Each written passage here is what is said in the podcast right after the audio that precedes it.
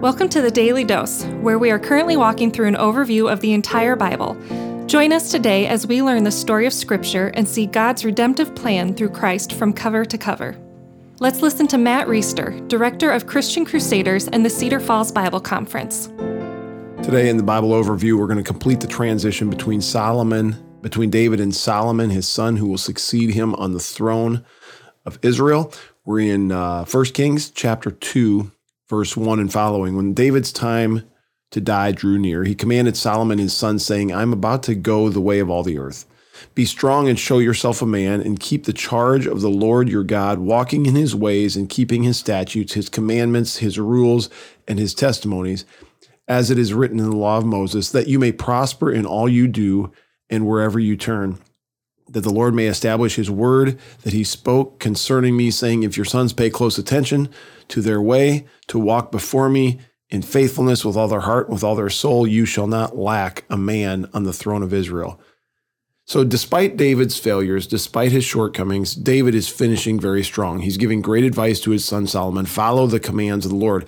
In fact, this harkens back to the Davidic covenant that God established with David back in the Samuels and this this is David remembering that God said, "If your sons will follow my commands, uh, I will establish your throne forever." And of course, that was foreshadowing Jesus Christ as the King of Kings, the final King.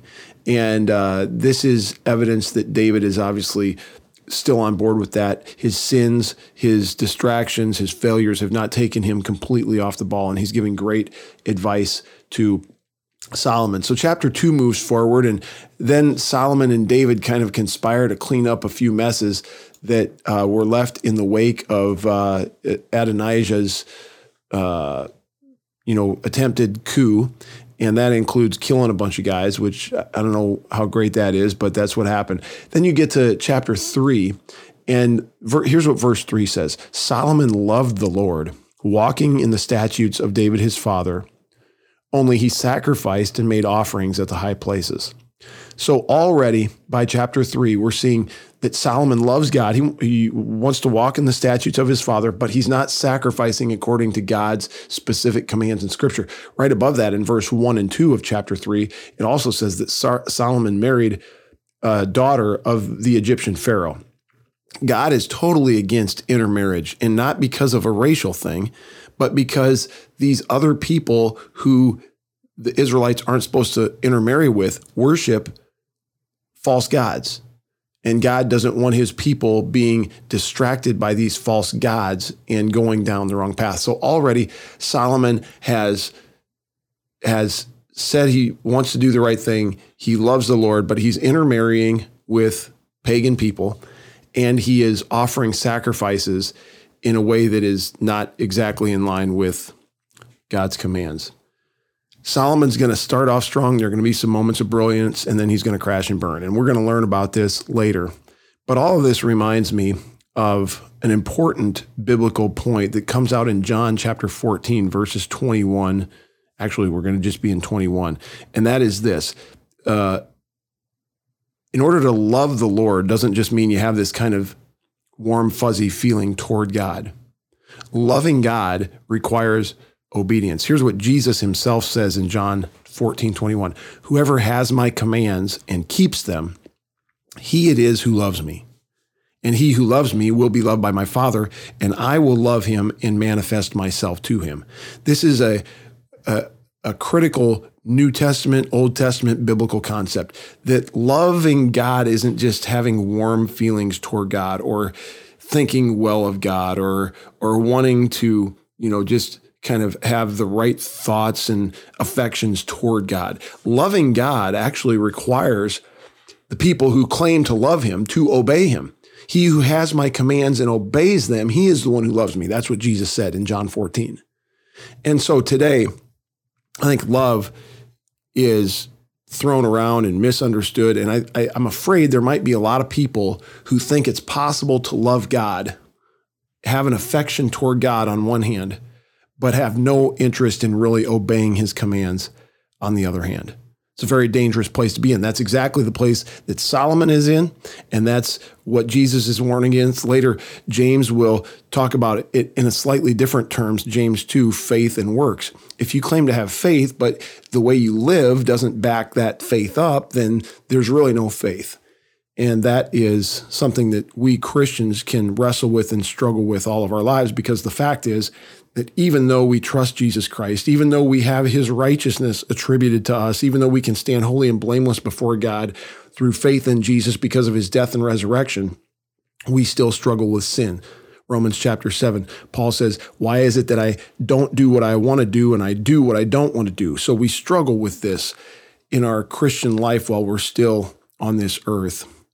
But we can't shy away from the clear teaching in Scripture that love must be accompanied by obedience. Now, here's really good news, friends. Not only did Jesus' death and resurrection purchase forgiveness for us and righteousness for us on the cross, but it allowed us to be sealed with the Holy Spirit. And the Holy Spirit of God is the one who gives us power to even desire to obey God and obey Him in any way, shape, or form. So, this isn't something we can even do on our own but it's something we need to be aware of. It's something we need to be asking God to help us improve in.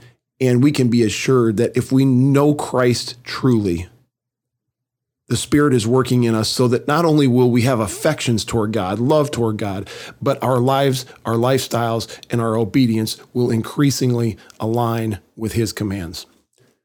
Lord, thanks for this important teaching that love by itself isn't really love that it must be accompanied by obedience.